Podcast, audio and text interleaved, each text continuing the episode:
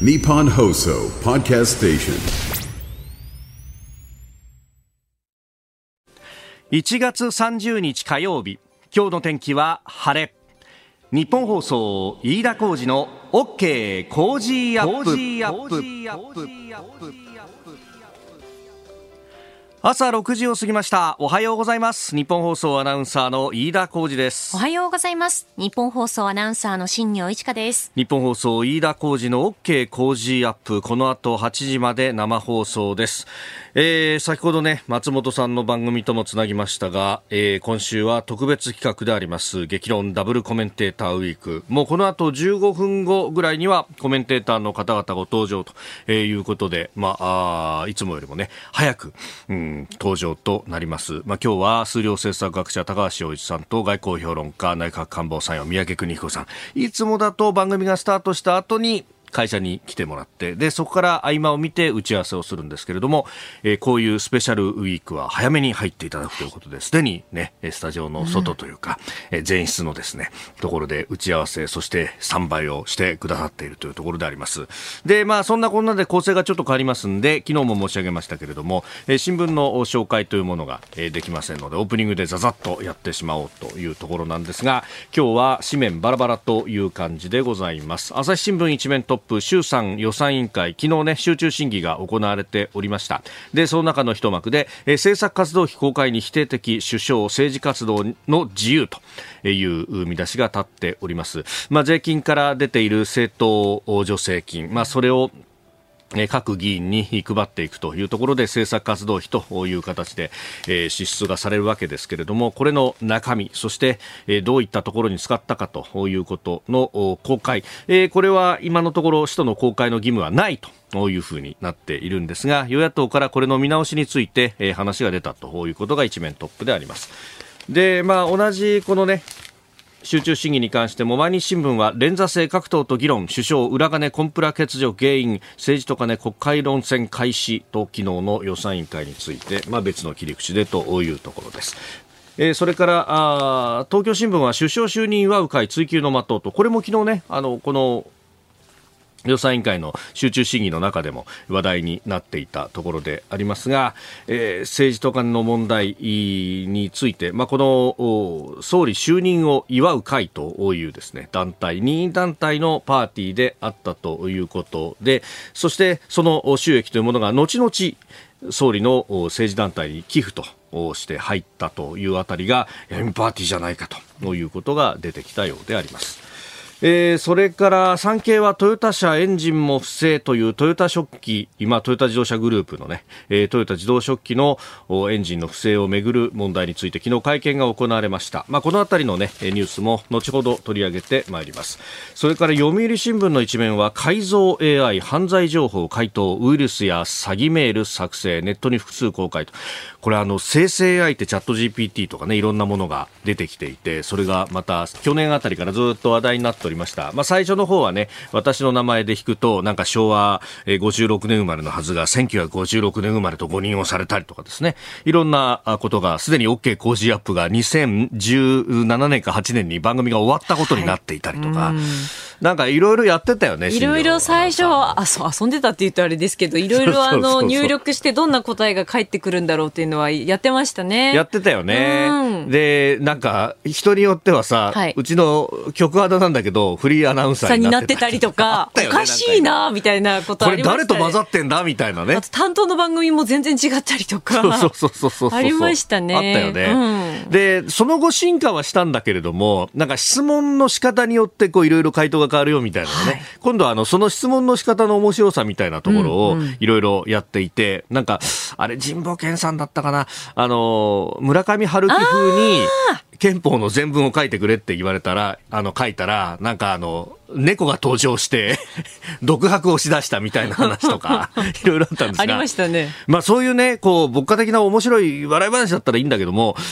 聞き方によっては、間違ったというかね、不正なものをこう出してきちゃうと。で、これ普通にね、あの、ランサムウェアとか、はい、コンピューターウイルスを作ってくれって言われたら、そんなことはできませんっていうふうになるんだけど、私はコンピューターウイルスとかを学術的に研究しているんだよと。で、あくまでサンプルとして出していただきたいみたいなことを言うと、出てきちゃうみたいのがかつて話題になって、それもやっぱりまずいよねっていろいろ手直しを加えてるんだけれども、ネットに公開されている、この AI、オープンオープンなね、えー、公開された AI が、まあ、公開されているものだけに、で、ソースも書いてあったりなんかすると、それを犯罪目的に改造したりなんかする人がいて、そうすると、そういうところからウイルスを作ってくれちゃう回答が出てきたりするということの注意喚起のようなね、えー、一面トップであります。まあ、こういう、こう、時代になってくるよね、と。まあね、こういう、こう、まあ、グレーというか、ブラックなところだとかっていうのが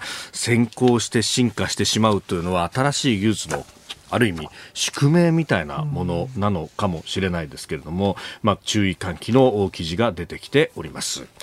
えー、新聞の一面をご紹介いたしました。えー、この後もね、えー、このあたり、今一面に載っているニュースも含めて解説をいただこうと思っております。日本と世界の今がわかる朝のニュース番組、飯田浩二の OK 工事アップ。オープニング読売のね一面から AI 特にチャット GPT などなどという話がありましたけれども、うん1956年生まれ真実を見抜いているというですね。真実、えー、書き込みが何を言ってるんですか ?1956 年ではなく、昭和56年生まれ、1981年生まれだ。まあ、鼓動土作用に数字は大事だという話なんですけれども、はい、それでいくとですね、昨日番組が終わった直後に宮崎哲也さんから電話がかかってきて、はい、そう、一個訂正があるから頼むっていうふうに言われて、あのートランプ政権のまあ関係者がうん話したところによるとというところなんですが、日本の軍事費、まあ、国防防衛予算、うん、えー、GDP の、ね、2%に引き上げるという方針がありますが、これを3%にしてほしいんだっていうニュースを紹介するときに30%って言っちゃったんだと、えー、30%だと相当長くなって、ね、違うと。い。うことで、はい、ええー、一つ直しといてくれというふうに、やっぱね、あのちゃんとしてるなと。いうことですよ。だからね、数字はことほどさように大事だと、私は昭和56年生まれであると。大丈夫ですか？ど 何が？大丈夫だよ。大丈夫だよ。免許証にもちゃんと書いてあるよ、そうやって。本当ですか？本当だよ。疑惑が深まったとか言うんじゃないよ。さあ、えー、今朝のコメンテーター、激論ダブルコメンテーターウィーク2日目、数量政策学者高橋洋一さんと外交評論家内閣官房参与三宅邦彦さん、この後すぐご登場です。えー、まずは大阪・関西万博の開始時期をめぐって高市大臣の発言にに林官房長官がまあ反論といいますか、それよりは能登の復興に当てた方がいいというような話が出てきております。え、それから北朝鮮の金正恩総書記、潜水艦発射巡航ミサイルを始動というニュース。そして6時50分過ぎのニュース7時またぎは、経営危機の中国不動産大手、中国恒大集団に生産命令、これ香港の裁判所が出しています。そして国連職員がイスラエル攻撃に関与したという疑惑をめぐって林官房長官、資金の拠出を一時停止せざるを得ないと述べたという話。まあ、中東はね、ちょっときな臭くなってきているのが、アメリカ兵がドローンの攻撃によって亡くなったといううなニュースも入ってきております。えー、そして7時10分過ぎおはようニュースネットワークのゾーンは昨日の政治と金をめぐる衆参予算委員会の集中審議について、そして7時30分頃ニュースプラスワン、トヨタ自動織機のエンジン不正問題、7時40分過ぎここだけニューススクープアップはアメリカ大統領選挙をめぐる話と参ります。えー、メール、そして X こちらでお待ちしております。メールアドレスはコージーアットマーク 1242.com アルファベットすべて小文字で CO COZY でコージーです。コージーアットマーク 1242.com。X のハッシュタグは、ハッシュタグコージー1242、ハッシュタグコージー1242です。今週はメールでご意見をいただいた方の中から抽選で現金1万円を毎日5人の方にプレゼントします。さあ、今週は激論ダブルコメンテーターウィーク。この時間からコメンテーターの方々ご登場です。えー、今朝は下越大学教授で数量政策学者高橋洋一さん、外交評論家内閣官房参与三宅邦彦さん、お二方にお越しいただきました。おはようございます。おはようございます。よろしくお願いいたします。ますえー、去年の12月13日以来のコンビ結成ということになります。コンビ結成？コンビコンビ結成という。漫才じゃないんだ。大変失礼しました。で、えー、まあ、その時がね、ちょうどこの政治資金パーティーをめぐる問題は各紙一面だった頃でありますが、いまだにというところで、後ほど、あの、おはようニュースネットワークのゾーン7時10分過ぎのところで、まあ、これに関しては、えー、国会の昨日のね、音声などを交えながら、あお伝えしようと思っておりますが、えー、まず、このゾーンは、大阪・関西万博の開催時期をめぐって、まあ、高市経済安保担当大臣の発言についてと、まあ、この万博の準備の部分で、えー、資源が割かれてしまうと、能登半島地震の復興に影響があるんじゃないかというところで、まあ、延期だとか、あるいは規模の縮小なんかをしたらどうだということが出てきたと。で、えー、林官房長官は昨日の会見の中で、えー、そうじゃないというふうに、まあ、あ行わないという考えを改めて示したというところですけれども、高橋さん、これ、リソース食い合うものですか？ん？食い食い合わないと思うよ、これ。だってもう、あの、ゼネコンの人だって、もう全然関係ないって言ってるでしょ。うんうん。でも、これでもあれかな、その、高橋さんってどんなどんな立場で言ってんのかしらね。あの、万博担当大臣っているんだよね。あ、ええええ。ね確か地味花子さんがね。そうそう、地味花子さんで。な、なんなのこれ？うん。まねえー、総理に申し入れたということが明らかに面白いね、あの大阪で今度、高市さんはね、はい、まあ、総裁選に向けて、ににに2000人集会かな、なんかすごい大規模なのやるんですよね。そうそう、そうそう、それでだんだんだんだんいろんな各地域、大体ね、1000人、2000人って結構すごいのやってんだよね。うん、その、それなのかね、大阪でやるね。なるほどね、うん、そういうものもだって、だって、あれじゃない、閣内不一致みたいになっちゃうじゃないそれだと権限、権限でもないし、自分の担当でもないしね、首相でもないしね、なんか面白いね。まあ、高橋さん、総理の決定には従うというふうに伝えていて、閣内不一致じゃないということは強調しているそうです、まあ、これはね、私に言わせれば同じコインの裏表だよね。要するに、要するに政治論と行政論でしょ。うん、政治論から、いや、彼女、僕は詳しく知らないけども、はい、意図はね。しかし、どう考えても今、流動化して、液状化している自民党の中でですよ、うん、もう派閥もなくなるわけだ。はい、彼女もともと派閥ないわけだから、えー、これ、もう生きるか死ぬかですよ、すべての自民党議員さん、そうですよ。だから、それなりの政治発言をされてるんだろうなと、他方、官房長官は行政ですから、行政だったらそれはもう今、高橋さん言った通りで、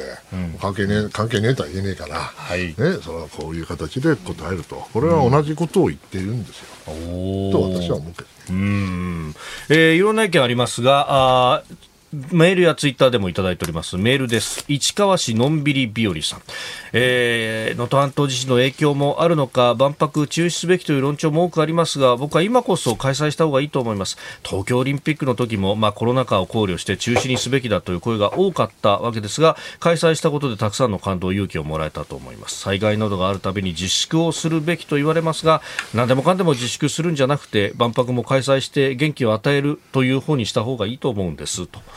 いただきました。正論でしょうねうん。まあこのね確かにこう東日本大震災の時も、まあ、直後自粛だって言って花見が中止になったりとかね、ありましたけどどうですか高橋さん？経済としてはこれ回していった方がいい？それだけ決まってますよ、うん、それであのああと一個言うと、これね、はい、もしもし維新がね、いや、あの、延期賛成ですって言ったら、高市さんもぶつぶれるね、政治的にね。ああ。向こうと通じてんのかって言われるわね。うん,、だから、これはあれだな、際どいことやったなと、正直って思いましたけど、私はね、政治的にもね。政治的にはリスキーな部分ちょっとリスキーだよね。あの、要するにそれ、本当に通じてたらそれでそれでアウトだし、通じてなくても、そういうふうに思われたらアウトでしょ。うんリスキーだね。ねあの今、政治のでと行政だってで、まあ、別だっていうふうにだけど政治的にはちょっとリスキーなことをやってるなと思いましたけどね。なるほど、うん、確かに、まあ、そうするとね、まあ、維新サイドは維新サイドで、ね、どういう球を投げるかっていうのが だからでもいやあの維新としては球があった方が楽だから、うん、まああれだよね。あの、いい球があって、どっちに転んでも多分維新に不利にならないように行動できるからね、これ、ね。あまあ、なんもないところで、これで苦しくなって延期ですとか、規模縮小ですってなれば、何やってんだになるけれども。そうそう、いろいろとね、球があった方が楽だしね。それだから、あの、政府の方から勘違いしちゃうよね。あれ？なんか、なんか、シファーが来たのかなと思っちゃうじゃん。本当はでも違うと思うけどね、これね。いろいろこう、裏を読もうとしたりそうそうっていうかこういう時期だとやっぱそういう疑心暗鬼みたいなものも宮ね、口さんでも橋本橋本徹さんもね、いろいろちょっと微妙な発言されてるでしょ、ところねだからそこは今、みんな必死で、はい。方向が、流れが、政治の流れがどこに行くかを見てるんじゃないかな。ああ、そうするとどっちに転んでもいいようにみんなこう、目を皿のようにしていると。うん両足ね、二股かけるというか、いくつかね、なるほど足場を足場を固めておかないと、これから激激震が来るんだと思いますよ。まあ、あの国会でのね、この政治と金の話、後ほど7時10分過ぎ、おはようニュースネットワークのゾーンでもまたお話しいただこうと思っております。お二方、今日も8時までお付き合いいただきます。よろしくお願いいたします。よろしくお願いします。この時間最新の株と為替の情報を外為ドットコム総研調査部長神田拓也さんに伝えていただきます。神田さんよろしくお願いします。はい、外為ドットコム総研の神田です。よろしくお願いいたします。お願いします。はい、え現地29日のニューヨーク株式市場のダウ平均株価は、えー先週金曜日に比べて224ドル2セント高いえー3万8333ドル45セントで取引を終えました。はい。えーなおダウ平均株価は連日のお史上最高値更新となっています。ハイテク銘柄中心のナスダック総合指数は172.68ポイント上がって、えー1万、えー5628.05でした。円相場は前の日の同じ時間帯と比べ約55銭、えー円高ドル安の1ドル147円50銭付近で取引されています。はい。えーまあ、今日から明日にかけて、えーアメリカの中央銀行にあたる FRB が金融政策を決める FOMC を行います。はい。まあ、その影響もあって、このところの円相場は1ドル147円台と148円台を行ったり来たりで方向感が定まりません。えーまあ、今回の FOMC の焦点は、今回の決定そのものではなくて、はいえー次回3月会合での利下げに向けた地ならしがあるかどうかという点です。まあ、市場の3月利下げの予想は確率にして50%前後で、はい。まさに五分五分の状態です。まあ、それだけに市場は明日の FOMC の発表を注視する構えです。うーん、これ、本当終わった後の会見で何を言うかとか、どんなペーパーが出るかとかによって全然変わってきますか？そうですね。あの、まあ、繰り返しになりますけど、えー3月に利下げをする可能性が高まっているのであれば、はいあーまあ、そうしたニュアンスが声明、えーあるいは、ね、えー議長の会見にえー滲んでくると思われますので、はいまあ、そうしたトーンが反映されるかどうかという点をマーケットは、えー注視しているようです。なるほど。わかりました。神田さんどうもありがとうございました。はい、ありがとうございました。えー、激論ダブルコメンテーターウィーク。今朝は数量政策学者高橋洋一さんと外交評論家内閣官房参与三宅邦彦さんです。引き続きよろしくお願いします。さああ、続いてこの時間、北朝鮮のミサイル発射について、えー、金正恩総書記が潜水艦発射巡航ミサイルを指導したということが出てまいりました。朝鮮中央通信が昨日伝えたということなんですけれども、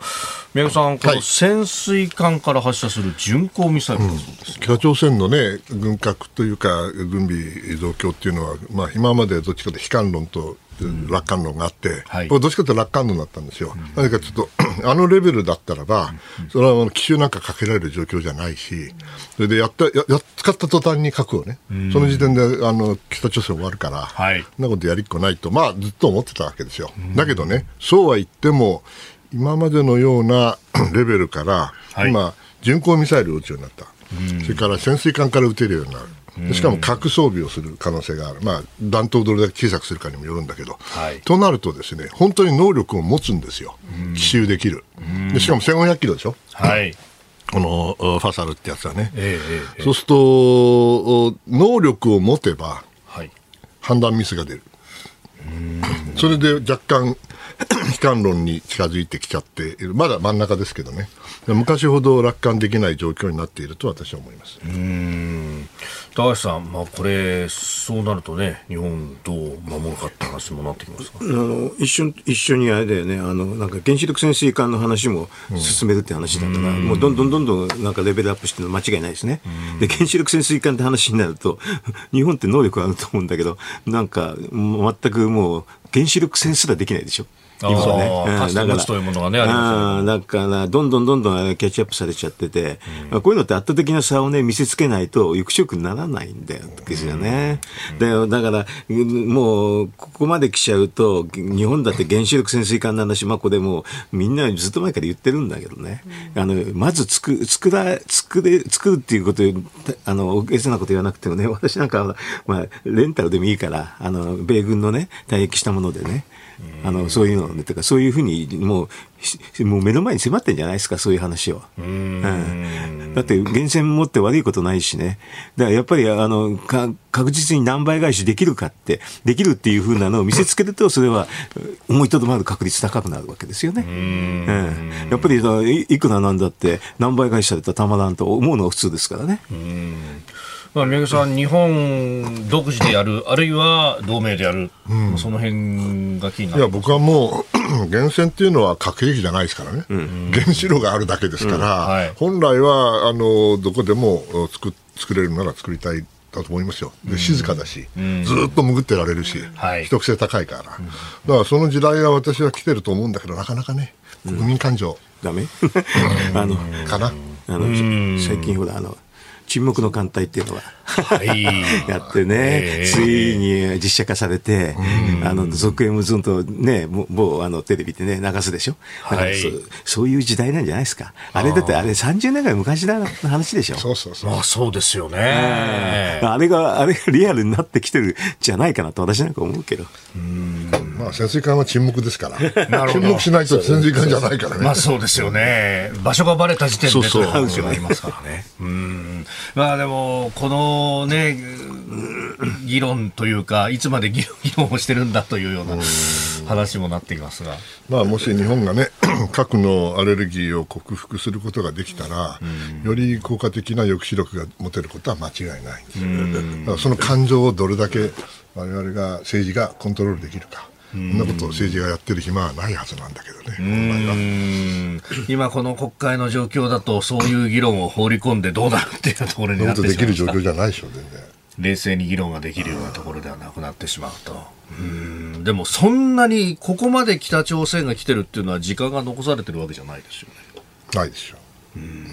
うん、時間の問題ですよね。悲観論に私が傾くのは時間の問題です。うん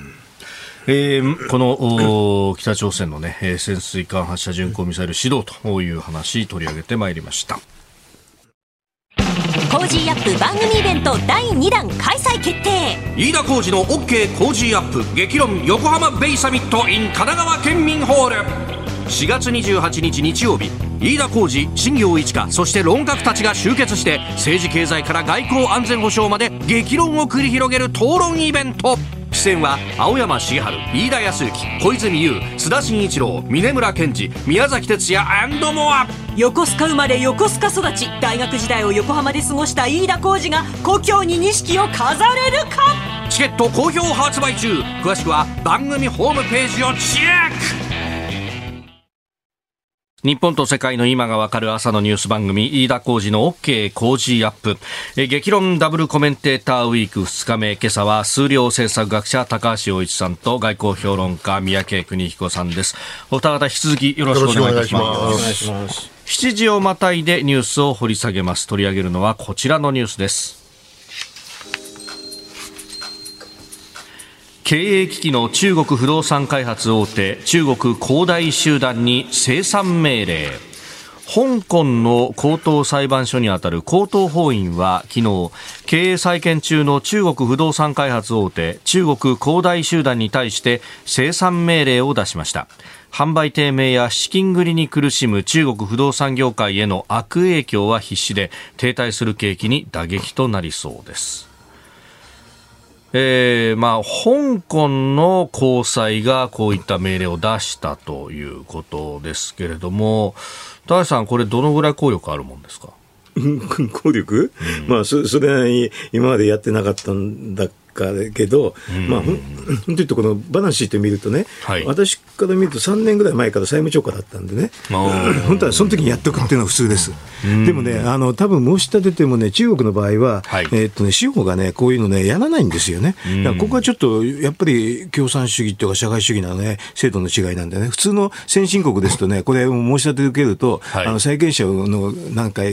っと、利害を害するから、すぐもう受けるんですよ。だってバランスシートで出てるからね。で、それをやらなかったんだけど、ようやく3年遅れでやったっていうふうには私は思いますけどね。でもこれをやると、はっきり言うと、もう恒大の取引はもうできないです。だってやったらもう絶対自分のお金取られるのま間違いないから、かけ取引はみんなもう、恒大とはやらなくなりますよね。でその意味ではこう、こういうのをそ外に知らせるっていう意味はあるんです。うん、だからこう、恒大とやる。ただし、これ、これに類する話ってたくさんあるから、はい。あの、それで、えもうバランスシートでもうはっきり分かってるのがたくさんあるんでね、こうそっちどうするのかなと思うけどね。ああ、まあ、えっと、恒大だけじゃなくて、まあ、とかいろんなええね、たくさんエバーグリーンもある会し、あの他にも、え結構たくさんあるからね、でこれはあれこれから生みの苦しなんていうかな、この生産処理するときに、本当の苦しみってここから始まるんですけどね、ものすごいですよ。うん。日本もそうだったけど、どこの国も同じだけど、はいで今まではだからこういうふうな裁判所が認定しないから、なんとなく、ねまあね、何もしなかったってんで、あと、その恒大と取引も大丈夫じゃないかっていう人もいたんだけど、はいただしね、これはもう、こんだけ明らかになったら、これはもう、あの少なくとも恒大と、あとその、うんと関連会社の取引はもう、もうそれはやらないですね、普通はね。うん。で、そのくらいの意味がある。ただし、これから本当の生産手続きに入ると、殺し合いがあるかもしれない。うーん。どのぐ、どれ、誰がどのぐらい損かぶるかみたいな話になってくるあわけですか？普通はこれだから裁判所が入って、はい。公平にって、あのプロラダって言うんだけど、全部債権の金額に応じて比例的に損失を被るっていう原則はあるんだけどね。はい。ええ。皆さんどうご覧になります？あのもう10年ぐらい前かな、もう、こういうことが起きるってのはある程度予測ができたときにね、ええ中国の人にこうその話をすると、なんていうかっていうと、俺たちは日本のバブル崩壊をし詳細に研究してるから、だから俺たちは大丈夫なんだって言ってたわけよ。はい。本当かよと。ね、なんてで、しかもですよ、今おっしゃった通り、これ、あの、氷山の一角ですよ。はい。これから氷山がブワーって出てくるわけだ。ええええええでしかもそれ不良債権化してるわけだから、はい。日本のへ桁が違うんじゃない？大きさが。違います。ね？違いますか。私、中国政府にね、言われて、あ呼ばれてね、はいえー 最後に中国行ったの、これのあの不良債権の話っていう。私ほら、あの不良債権の話で、はいい、ろんな裁判も出てるし、はいまあ、結構有名じゃない？だからそれで中国政府に呼ばれて。高橋さんは研究してたんだよ。それでもあーなるほどダメだった。私は、あの、ものすごい研究対象だったんですね、そうそう高橋さん。うん、それでどういうふうにやってるか、およいあのまず司法で最初に、はいあのこの、うんと、旗認定するのがスタートだって言ったよ、ん。言ったけど、全然やらなかったのが中国ですよね。それやると、はい。下手したら共産党のね、まさに評判ないし、権威に関わる話でしょ、はい。先送りしようと思うわけよ、気持ちと政治的に、ええ。だからここに日本よりも悪い状況が今、実は起きていて、政治的に判断を遅らしているんですよ。遅らしてね、全然回復することないんですよ、不良債で。あのざっくり言うとね、あのはい。損失で、日本のバブルの場合は GDP の20%だったんだけど、GDP の20%。これそれこれでもそ、まあ、それでも世界の中で比べると結構標準的、でもね、中国で今推計するとね、200%。え、GDP の 200%?GDP の2倍？2倍。ちょ、ちょっと、だからこれ、いろんな人に言われるんだよね、高橋さんだったらどうやって修理するかって、その海外に逃げるしかないよって。これはもう200%になると、とってもじゃないけど、ちょっと対応できない。え、それ全部表に出したらものすごいインフレになっちゃうってこと？経済がもう。いやいやいや、ぜ全部潰れるから、経済がし戦争になるんじゃないかな。おというか、ー。そうなると中国のその経済だけじゃなくて、社会がおかしくなるわけですよね、そしてそのお不良債権の問題ももちろんあるけど、倒産があって、はい失業があって、はい若い人たちが、うんうん街に溢れると、彼らが何をするかって革命やるやるわけですよ、普通だったのに、中国だったらね。となると、私は経済の問題以上に、これから中国の社会の問題が大きな問題になると思います。え、本当に大きすぎて潰せないってやつにいや、これはいなっちゃってや潰せないって言ったって、でも取引できないから、はいどどっかの形でなんか、あの、つつま、つつまっていうかね、蹴りつけなきゃいけないんですよ、これ。これいくらなんでも先延ばししても解決絶対しないしね。でこれ、私、不良債権やってる時一番嫌だったのはね、やっぱり結構、殺人とかそういう事件が本当に起こるの？身の回りたくさん私の時身の回りで結構亡くなってる人多いんだよやっぱりそういうそういう話になるのよ最後は。のっぴきならない話になってきてしまうと、これは中国では殺人だけじゃなくて清掃になる可能性が。清掃に。それが心配ですよね、まあ、地方政府とかも開発には相当絡んでたって話もありますもんね。そのさっき言った200%のうちの多くは地方政府の関連。はあ、ええ、シャレにならないえー、まずはこの中国不動産開発大手の生産命令についてでありました。改めましておはようございます。日本放送飯田浩二です。おはようございます。日本放送新業一華です。えー、激論ダブルコメンテーターウィーク。今朝は下越大学教授で数量政策学者高橋洋一さん。外交評論家キャノングローバル戦略研究所理事特別顧問、えー、三宅邦彦さんとお送りしております。お二方引き続きよろしくお願いします。よろしくお願いいたします。7時またぎ前半戦は中国のこの不良債権問題その先というところ。いやちょっと恐ろしいシナリオというね、えー、ところを伺いました。いやそうするともう世界各地きな臭いなという中でえー、続いて中東に関してまずはこちらのニュースです。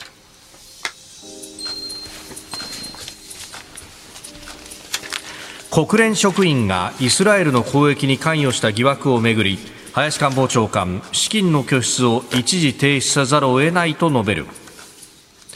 アンルは国連パレスチナ難民救済事業機関の職員がイスラエルへの、ハマスの攻撃に関与した疑惑について林官房長官は昨日極めて憂慮していると述べ機関への資金拠出を一時停止せざるを得ないと説明しました林官房長官の会見の模様です本件を受けて我が国として、ウンルワ内のガバナンスの強化を含めて、適切な対応が取られることを強く求めております。一方、国連側は28日、ウンルワへの資金の拠出を一時停止している日本、アメリカ、ドイツなどに対して再開を要請しました。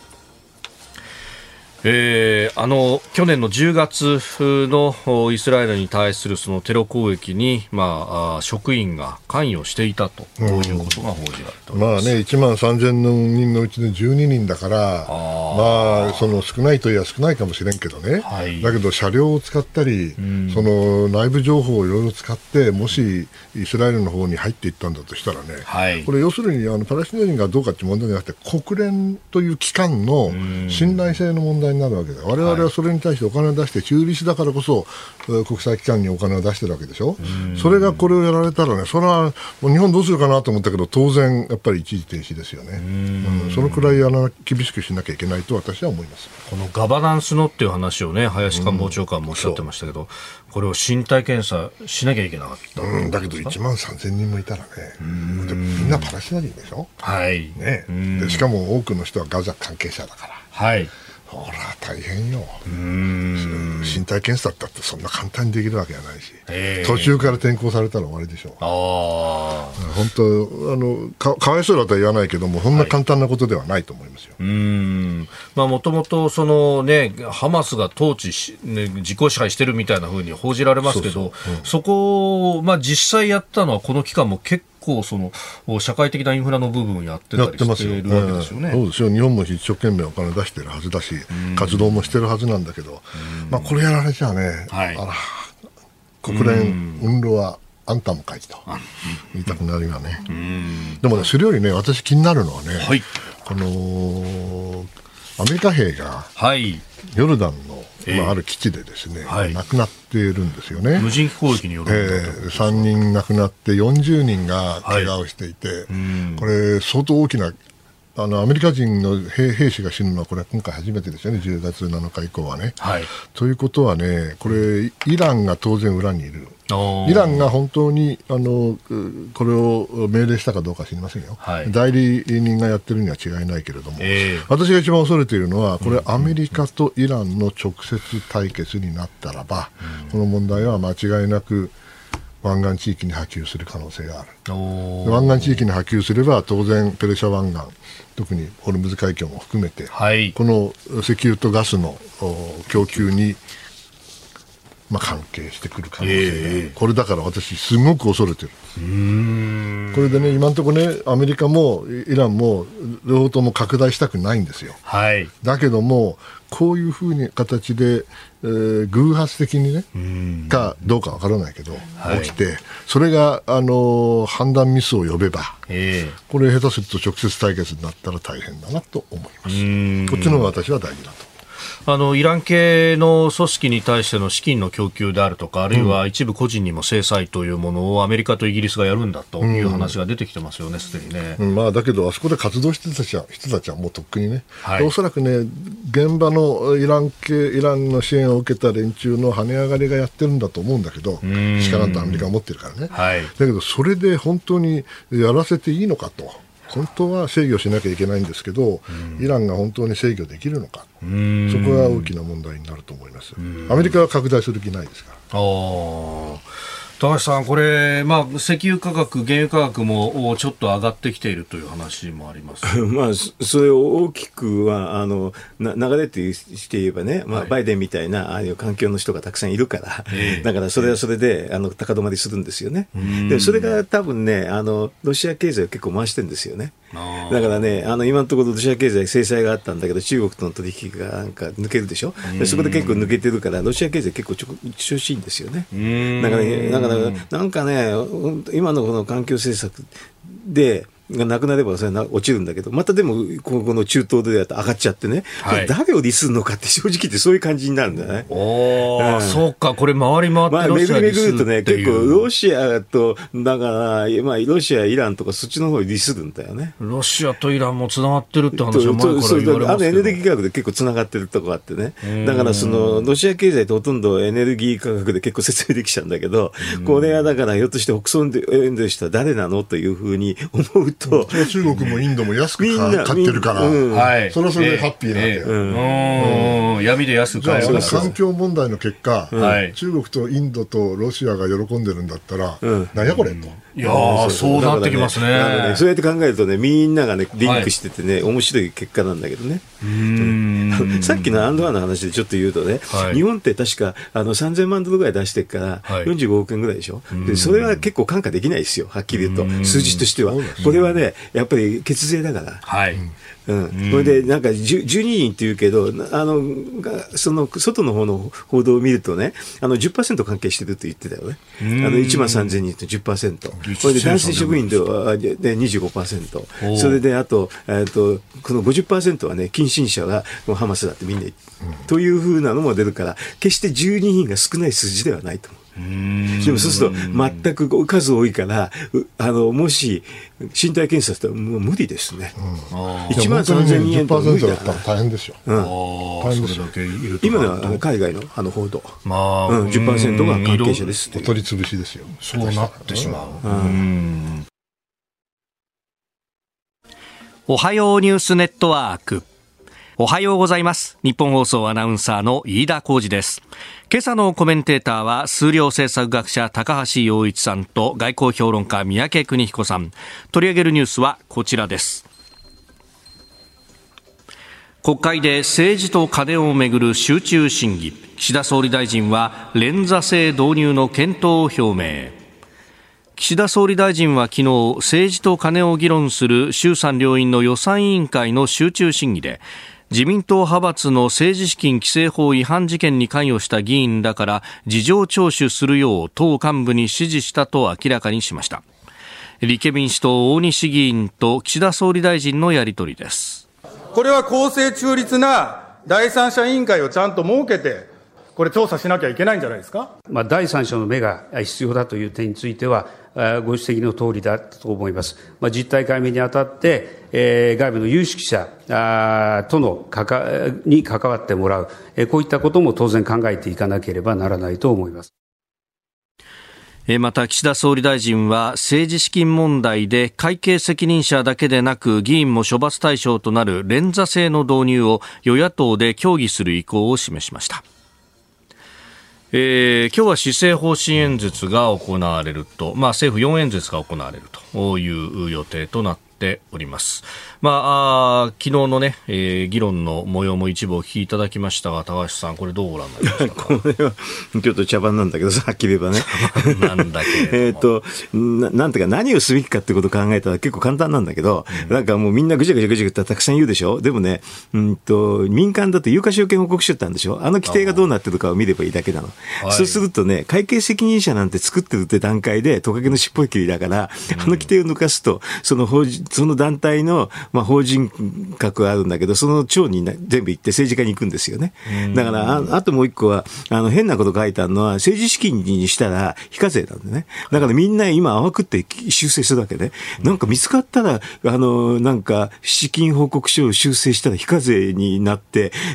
税金払わなくて、全対に普通の人にわからないでしょ？見つかったら修正すれば非課税になって税金払わなきゃいって、わけわかんないでしょ？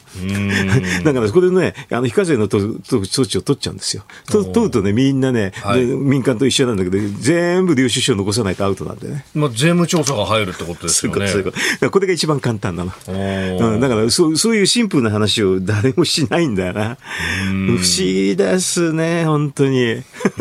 ってことは連座制をやれっていうことですね。連座制どころか、うん、本気で言えば普通だと企業だと連座制なんてやらなくて、うん、代表代表取締役が捕まるだけなんですよ。だから要するに、あ脱税で捕まるうん、脱税っていうか、資金報告書も違反も捕まるわけ。あえて言うと、だから会計責任者っていうのは、トカゲの尻尾切りするための制度なんだよね。だからそれだったら、もしやるんだったら、会計責任者を政治家にしろっていうだけなんだけどね。うん、要するにちゃんとしたトップを、はい、あの責任者にあげろって。それでトップを上げると、やっぱりあのみんな緊張感走るでしょ、そうするとこれやると、いや、変な秘書が来て、それで寝首かかれるから困るんだって政治家言うんだけど、そんなの民間も一緒だよね。うん、変なの使ったらアウトだよねと。うん、変なの使ったらそこの段階でアウトになっちゃうから、だから、あの、うんと、な、なんでこういう議論かな。連座制なんて私生のいいこと言わないから、はい、直接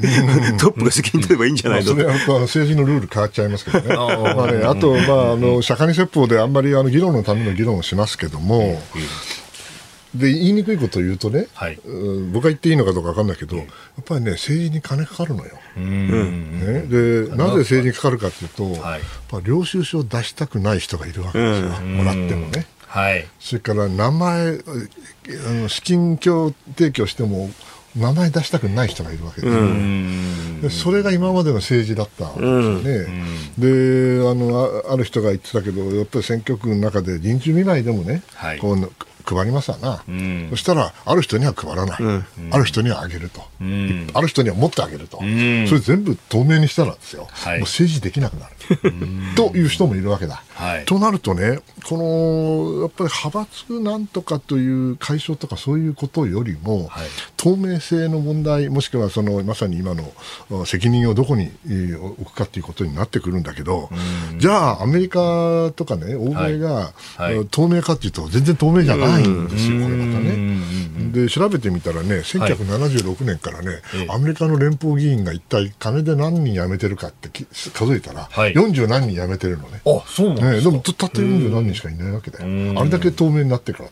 て言われてもね。はい、だ実はあの政治活動委員会、パック制度、スーパーパックがあるから、はい、実はあんまり透明性がない。となるとね、うんどこまでやるのか確かにあの連座制改めそのトップに責任をトップに持っていくっていうのは、これは正しいけどそうすると今までのルールが相当変わってくるんでしょうね。あのあの公職選挙法はそうなってるからねもともとね連座制。あとねあの要するに民間企業だって領収書を切りたくないにずいぶんあるんですよ、それははっきり言って税金を払えば終わりんですよ。そういう考えがもあるんですよね。要するにあの民間企業で取引の秘匿ってのあってね、はい、必ず言いたくないのあるから、だからそれはそれで税金払えば終わるって、そういう仕組みにしたら、それはそれで回るんですよね。うん、だから、税金全然払わないから普通の庶民が腹が立っちゃって、今、確定申告の前でしょ、それで3日ったら修正申告したら無税です、まあね、非課税ですよって、それは絶対にね、で、これね、財務省をうまく使ってね、これでね、はい、はっきり言って政治家の首根っこ押さえちゃうんだよね。要するに非課税にして、でも、あれ非課税なんだけど、本当は脱税で摘発できるんだけど、はい、こうやっても握あの政治家をね、ぐいっと首絞めて、寸前のところで止めるってこともできちゃう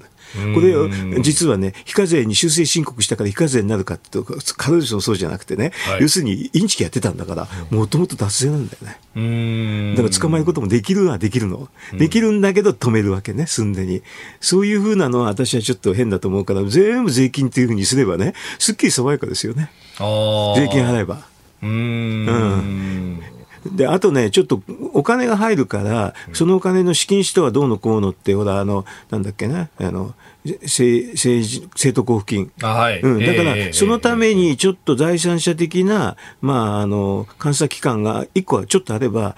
うまくは回ると思いますよ。うん、うん、その必ずしも領収書で全部明らかにしなくたって税金払えばいいっていうふうに割り切ればね。うん、うん。まあ、その政治に、ね、お金が今、かかってしまうというところで、まあ、そのじゃあ、お金を用意できる人は参加できるけど、用意できない人は参加できないみたいになって。ちゃうとまずいっていうのが、まあ、それもありますよね、だからルール変わっちゃうんだよ、もともとの趣旨でしたよね。だから女性法に残しつつ、うん、あのやるんだって国民的に納得させるのは、はい、あの原則課税だよね。原則課税したところで別にあの普通の法人税だからねちょこっと払うだけなんだよね。あ法人税の対象に、まあ、政治団体も。政治資金をするんですよ、だから今、政治資金収支報告書に書くと、政治資金だから非課税って書いてあるんだよね、はい、そこを直せば、かなりの人は税務当局が全部政治活動を、というそうお金の流れが分かるっていうこといや、もともと分かってる、今回の話も全部、あの知見がやるときに、税務当局が全部一緒にやってるから、あのお金流れってるのは、ちょっと検察じゃ無理なんですね、だからこれ一緒に協力してやってるんだよね、分かってますよ。これ、でも、そこをこう今度突き詰めすぎちゃうと、うん、あの税務当局が政治も全部コントロールできる状況になっちゃうと、まあ、今もそうかもしれませんが。はっきり今もそうなの。だから今もそうで、だからさっきちょっと言ったんだけど、あの今回、政治資金だけの、で、なんか立件されない人いるでしょ、あの人たち税務、税務当局握られる、税務当局握られる状況ですよ。もうあれ、だから悪いことしたら結構握られるんだよね、はっきりと。うん、そうすると、そこのこう、そこをどうガバナンスするかみたいなところもやっとかないと、これ、民主主義全体が危機に陥る、そういう使い方もできちゃうと、まあ、今でもそうだからね、だから税務当局、税務、だって、あれだ、私、税務徴収してるときにさ、はい、あの、選挙近くなるとね、大蔵省の方からね、いいネタないかって言って、これでちょこっと流したら、落っこちるもん、はっけえば。うん、そういうのやって、そういう状況なんで、今でもね。だから、あの政治家の方が右手にしては何にもないよね。うん。逆に言うと、右手にすれば何にもないって世界で、ね、クリーンにしておけば。クリーンにしておけば。昔、大蔵省の人が言ってましたよ、ええ、気に入らない政治家、税務調査かけたるわ簡単ですよ。いや、えー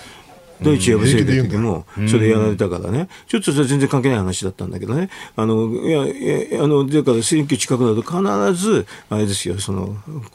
握るんですよ。握っちゃうっていけないけどね。でもだから、それはでもね、逆に言うと政治家はそれ分かってるから、はい、右にしときゃいいんだよ。で右手にしといて、その代わし、ちょっとあの隠したい話については税金を余計に払うっていうのが仕組みとしては、まあ、安定的なように私は思いますけどね。うん。まあ、結局、そこの、ね、仕組みをどう変えるのかっていうのと、きれいにどこまでいけるかですか。うんもちろん汚いっていう意味じゃないんですよ、はい、だけども、政治が円滑にその物事が決まるように動かすために、どうしてもその企業も同じだけれども、おっしゃった通り、うん、そういうものをちゃんとうまく制度化するってことでしょうな、うん、いやどうしても取引の秘匿ってどこでもあるよね、だからそれについては、あのそれでね、やり得みたくなるからみんな腹が立つんでね、それで余計に税金払ってるって言えば、それきりだからね。うんまあ、本当ね、えー、この話、おそらく今国会の、まあ、テーマになるというところで。くだらないよね、でもね、こんなのやってんだから、ね、ここでね、サックしてしまうというところそうそう。うんさあ、そしてここで番組からのお知らせです。今週の飯田浩二の OK 工事アップは特別企画をお送りしています。政治経済から外交安全保障まで徹底解説、激論ダブルコメンテーターウィーク。毎日6時台から2人のコメンテーターが生登場。政治経済から外交安全保障までニュースを徹底解説生激論。明日以降のラインナップは？明日水曜日のコメンテーターは？ジャーナリスト峰村健二と軍事評論家小泉悠。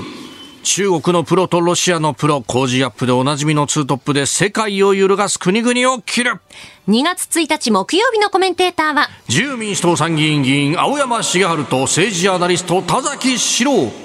祭りごと変革会議を立ち上げた青山、そして田崎が政治と金の舞台裏を徹底議論、日本政治を叩き切る。最終日2月2日金曜日のコメンテーターは、経済学者飯田康之と経済アナリストジョセフ・クラフト。経済とマーケットのプロフェッショナルが今年の景気市場の動きを読みます。さらに今週は毎日1万円を5人の方にプレゼント。エンディングまで要チェック黒木ひとみさんの朝ナビにはゲストで毎日あなたとハッピーから経済アナリストの森永拓郎さんが登場しています。そしてその今日のハッピーにはこの番組終わってすぐ高橋洋一さんも スタジオを移動して生登場と。同じ言葉だけどね。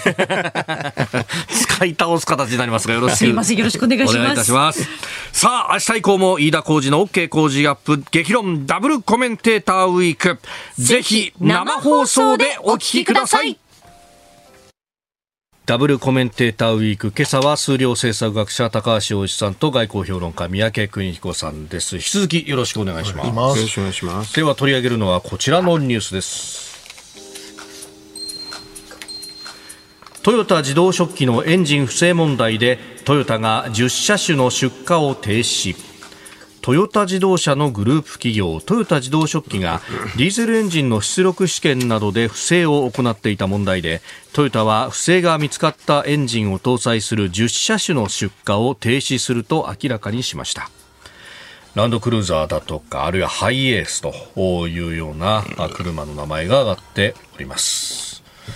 いやー宮根さん、これね、トヨタ自動車、系列、ダイハツだとか、日野だとか、いろんなところで出てますね。トヨタも前もかって感じよね。でもどうしてこんなの続くんだろう。ねすごく、あの、いつも言うんだけど、これ、昭和の終わりだって言ってるんですよね。要するに偉い人がいて、で下っ端はあ赤蔵だから、い。もしくは力がないから、ねおかしいことがあっても言わない、うん。黙っちゃう、忖度しちゃう、上を見ちゃう、ヒラメみたいになっちゃう、そうすると、こういうことが内部告発ができないのかなと、だったら、ねそれはあのアイドル事務所もそうだしさ、ね、アメリカンフットボールもそうだしさ、い。い、つも言ってる話なんですよ。だから、これ、自民党の派閥も同じだから、やっぱりあの今、若い世代がはい。もっとちおかしいものはおかしいと、ね、高橋さんみたいに言うと。急に、急に。急に高橋さんははね、昭和生まれの、ええなのでね急に全然昭和じゃないのよ、と私は思ってる。うん。高橋さん、どうですか？この、この問題について。思わずさ、しはい。車種に気になっちゃって、うちの車大丈夫。そう。いうレベルでしか見てないよ。ままずそういうところからね。まあ、まずそっからよ。いや、これ入ってたらどうしようかなって入ってなかったけどね、SUV 入ってたら結構ね、はい。当たっちゃう可能性あるというかね、おー影響でかいねランドクルーザー一番でっかいやつだから、はい。うちうちはすでにそれほど大きくないから、まあ、だって、けど、ここで、本当ね、なぜ送っちゃうんかね、というふうに、どうせバレちゃうんだろうからね、いつかはね。なんかバレないというふうに前提に立つのかね、こういうのって。うん内部の、こう、論理だけでややってる人っていうのは黙ってればバレない。黙ってればバレない。バレないって前提に立つんだろうけど、でも、これバレることの方が多いんじゃないの？確率。私だからいつも確率で考えちゃうんだけど、はいバレることの確率が高いんじゃそれでバレる、あの、バレた時の、なんかコストっていうかね、はい。選ぶにでっかいじゃん。まあこうやってね。うん。そそう考えるとね、全然得じゃないようなね、意思決定なんだよね、これね。うーん。まあ、あの昨日の会見などでねいろんなことが出てきて報じられてもいますけどその開発の納期が迫っていてでところがいい数値が出てこないという中でこれ本当だったら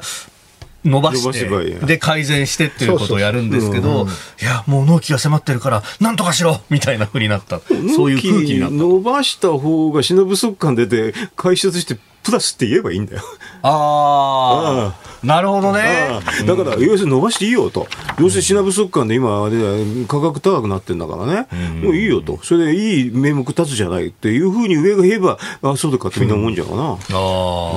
の昔、同期のあの、はい。大学の同期生がね、ええメーカーに行って、それでいろんな議論してたら、三宅、数字っていうのは作るもんだよって言ったんだよ。えー、そうなの？って言って、びっくりしたの覚えてるけど、はい、やっぱりそうなんだよな。作れるんだよ、数字は。だからこそ正しい数字を出さなきゃいけないんだけどね。うん。まあ、しかもこれは安全に関わるところでもありますね。そうです。まあ、その体質などとこういうところがいろいろ報じられてますんで、そうなると、これをどう改善するかと、まあ、お手のもんですよね、改善はねと、はい、今だったらあれじゃないかな、えー、いろんなモニタリングとかね、作業のやつを全部チェックするとね、分かる分かるよね。ああ、うん、これ、古いやり方してんじゃないの？なるほど。ばバレると思うかな、これな。うんお送りしております OK 工事アップ。お相手、私、日本放送アナウンサー、飯田工事と、新業一華がお送りしています。今朝のコメンテーターは、数量政策学者、高橋洋一さん、外交評論家、三宅邦彦さんです。引き続き、よろしくお願いします。よろしくお願いします。さあ、続いては、ここだけニュース、スクープアップ まだやんの？はい。やりますよ。どうぞ。アメリカ民主党が歴代の大統領で資金集めを検討アメリカ NBC テレビは今年11月の大統領選挙で再選を目指す民主党のバイデン大統領の陣営がオバマ元大統領、クリントン元大統領と一堂に会する資金集めの会合を今年春に開催することを検討していると報じました。バイデン陣営は共和党の候補者指名争いで独走するトランプ前大統領との再対決を想定し会合を通じて資金集めを加速させたい考えです。ということで、えー、バイデン、オバマ、クリントン一堂に会すると。一番年上はバイデンさん。と、うん、81歳ね、はい、まあ危機感の表れじゃないですかね。あのトランプさんが共和党の指名を得るのはまず確実ですから、うん、だからといって本選で勝つって保証はないんだけどね。はい。だけど、やっぱりあの、まあ、ご承知の通り、アメリカの大統領選挙って全土でやるでしょ、うん、もうとてつもない金がかかるわけですよ、うん、金いくらあっても足りないの、はい、で要するにバイデンさん一人じゃ集められないということですよ、ですからみんな集まってね、まあ、特にあのオバマさんは一番人気が高いから、はい、そういう意味ではオバマさんを巻き込む、それでクリントンを巻き込んでで、もうオール民主党でお金を集めたいっていうのが、あれでしょうね、危機感の表れだと私は思います。うん、安倍さん、いかがですか？うん。バイデンが一番年上だっていうのがなかなか、だからと、バイデンじゃ無理だから、オバマ夫人が出るなんて話もあるよね、もうね、最後の最後でね。ミシェル・オバマ。ミシェル・オバマね、あの、なんか、本当かどうか知らないけど、あのさ、私さ、あの、ネットあんまり見ないんだけどさ、あの、うんと、バイデンの出現を捉えたサイトってあって、面白くて年中見ちゃうんだよね。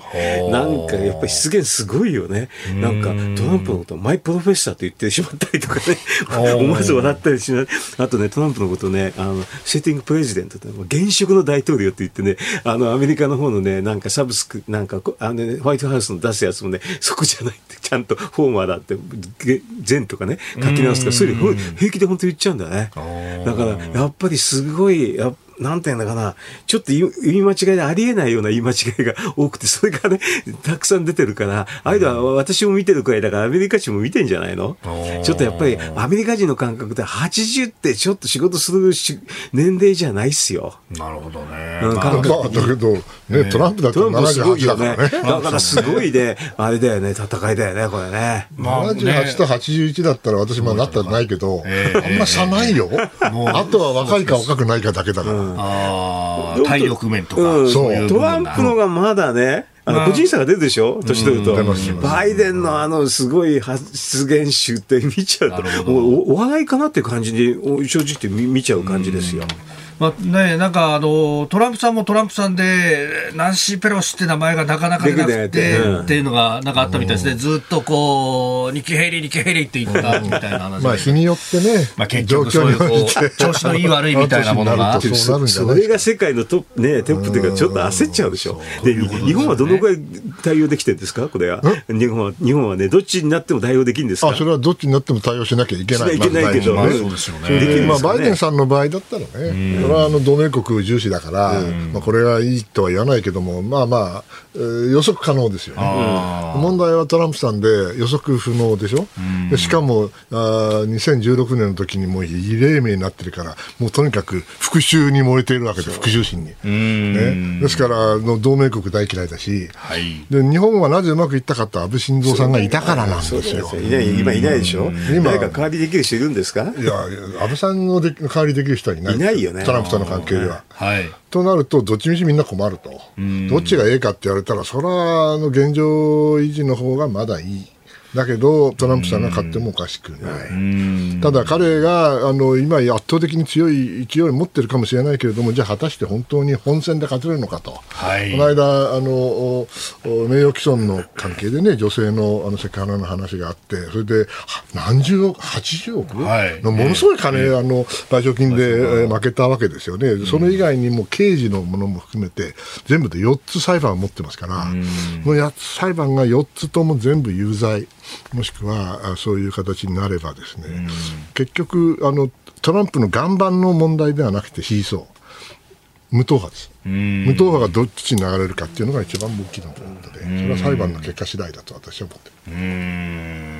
でまあこれね裁判がどう進むかでそうなると、まあ、トランプさんの陣営からするとこれは俺たちの選挙を妨害してるじゃないかと、公権力によって選挙を妨害するとは民主主義を乗っ取ってるじゃないかっていう話になって。というどっちもどっちやね。ああどっちに転んでもという感じになりますか？2, 2期目になると特にね自信つけるんですよ。なんか安倍さんもね 1, 1回目で2回目の方がものすごく自信ついたってんだけど、トランプに自信がついた大変だな。誰の話も聞かないんじゃな。いかな、ね、誰の誰の話聞くのって。1期目も聞かなかったんだよね。でも2期目は絶対に誰の話も聞かない聞きそうもないですよね。それをどうやってね今度過去8年間反対した人と みんな首でみんな首片っ端から、うん、だからトランプ氏の1期目の時はマティスさんがいたりとか、はい。ね、そうそう。マクマスターさんがいたりとかっていう。あと安倍さんもいた。安倍さんもいた、うん、あの外交面で安倍さんが結構ものすごくあのアドバイスしましたね。今いないでしょ？どうするの？岸田さんは外務大臣の時にトランプ政権とも向き合ってはいたはずでもこの間麻生さんが言っても会えなかったって話でしょ？ああ年明け麻生さんが訪米をしたという話があってでも会えなかったらしいですね。本人と会いたいっていう話はあったようですね、うん、で。も会えなかったみたいだって話が聞いてきましたけどね。なるほど、ね、裁判で忙しかったんじゃないんですか？うんえー、アメリカ大統領選についても取り上げました。このコーナー増えましてポッドキャスト YouTube ラジコタイムフリーでも配信していきます。番組ホームページご覧ください。日本と世界の今がわかる朝のニュース番組飯田浩司の OK コージーアップ。ニッポン放送の放送エリア外でお聞きのあなたそして海外でお聞きのあなた。今回もポッドキャスト YouTube でご愛聴いただき本当にありがとうございました。飯田浩司の OK コージーアップは東京有楽町のニッポン放送で月曜日から金曜日朝6時から8時まで生放送でお届けしています。